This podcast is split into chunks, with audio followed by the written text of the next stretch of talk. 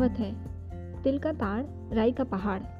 मतलब छोटी सी चीज़ को बड़ा बनाना। ये कहावत फ्लॉसिंग पर भी बिल्कुल सही बैठती है, क्योंकि फ्लॉसिंग भी एक सिंपल सी चीज़ है, पर इसके बारे में ज़्यादा जानकारी ना होने से ये कोई बहुत बड़ी चीज़ लगती है। हेलो सलाम नमस्ते।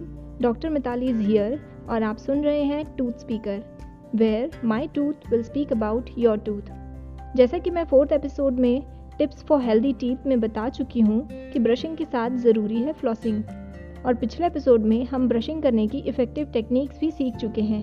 जिन लोगों ने अभी तक वो एपिसोड नहीं सुने हैं तो उन्हें जाकर ज़रूर सुने। So today the tooth speaker will speak about how to do flossing मैं पहले भी बता चुकी हूँ कि बहुत से लोग फ्लॉसिंग के बारे में कुछ भी नहीं जानते, क्योंकि इसके बारे में ना कभी सुना है और ना कभी देखा है।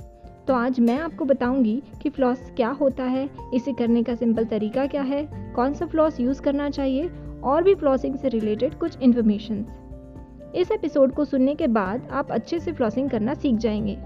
इसके लिए आपकी मदद करूँगी मैं, क्योंकि यही तो टूथ स्पीकर का काम है। So friends dental flossing is equally important easy and effective way of cleaning teeth as tooth brushing क्या आप जानते हैं कि ब्रश करने के बाद भी अगर हम फ्लॉसिंग नहीं करते तो 35 परसेंट दांतों की सरफेस हम साफ़ नहीं कर पाते।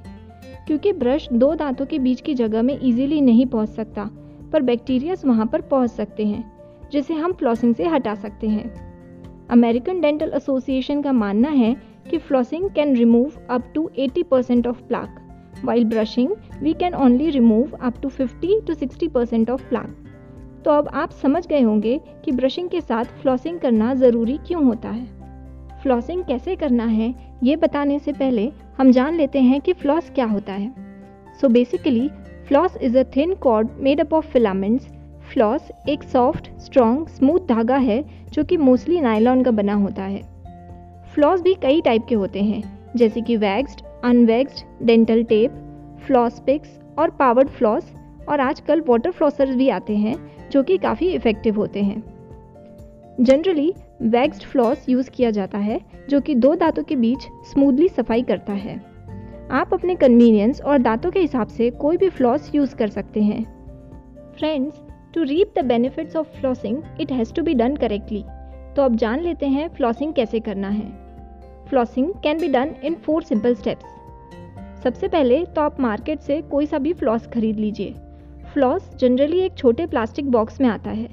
अब उस बॉक्स में से अप्रॉक्स 18 इंच लंबा फ्लॉस लेकर उसे अपने दोनों हाथों की बीच की उंगलियों पर कुछ ऐसा लपेटें कि बीच में दो इंच का धागा सफ़ाई के लिए छूटे।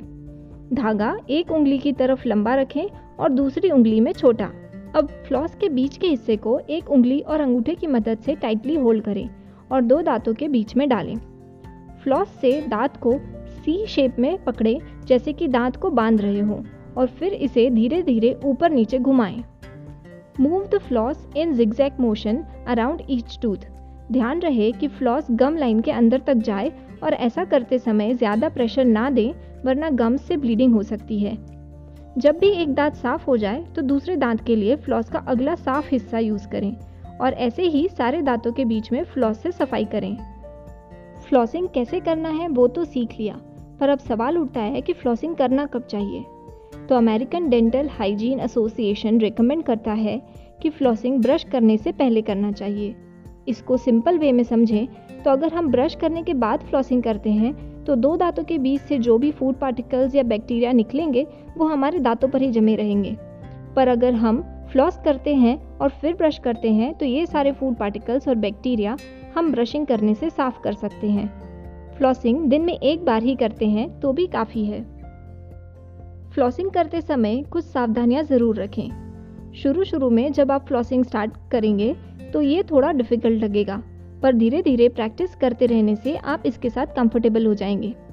एक बार आप कंफर्टेबल हो गए तो आपके लिए बहुत ही ईजी हो जाएगा and you will enjoy to do it flossing करते समय ध्यान रखें कि आप बहुत हार्डली नहीं करें। जिससे कि आपके मसूड़ों को हर्ट हो या ब्लीडिंग हो।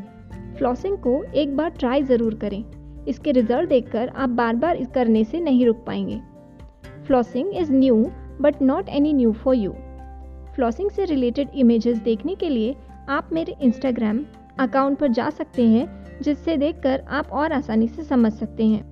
So in a next episode I will come up with some interesting facts about our teeth तब तक के लिए सुनते रहिए और अपनों को भी सुनाइए टूथ स्पीकर और सुनते रहने के लिए आप सबको पता ही है सब्सक्राइब करें या फॉलो करें my Instagram handle as tooth speaker till then take care and have a healthy smile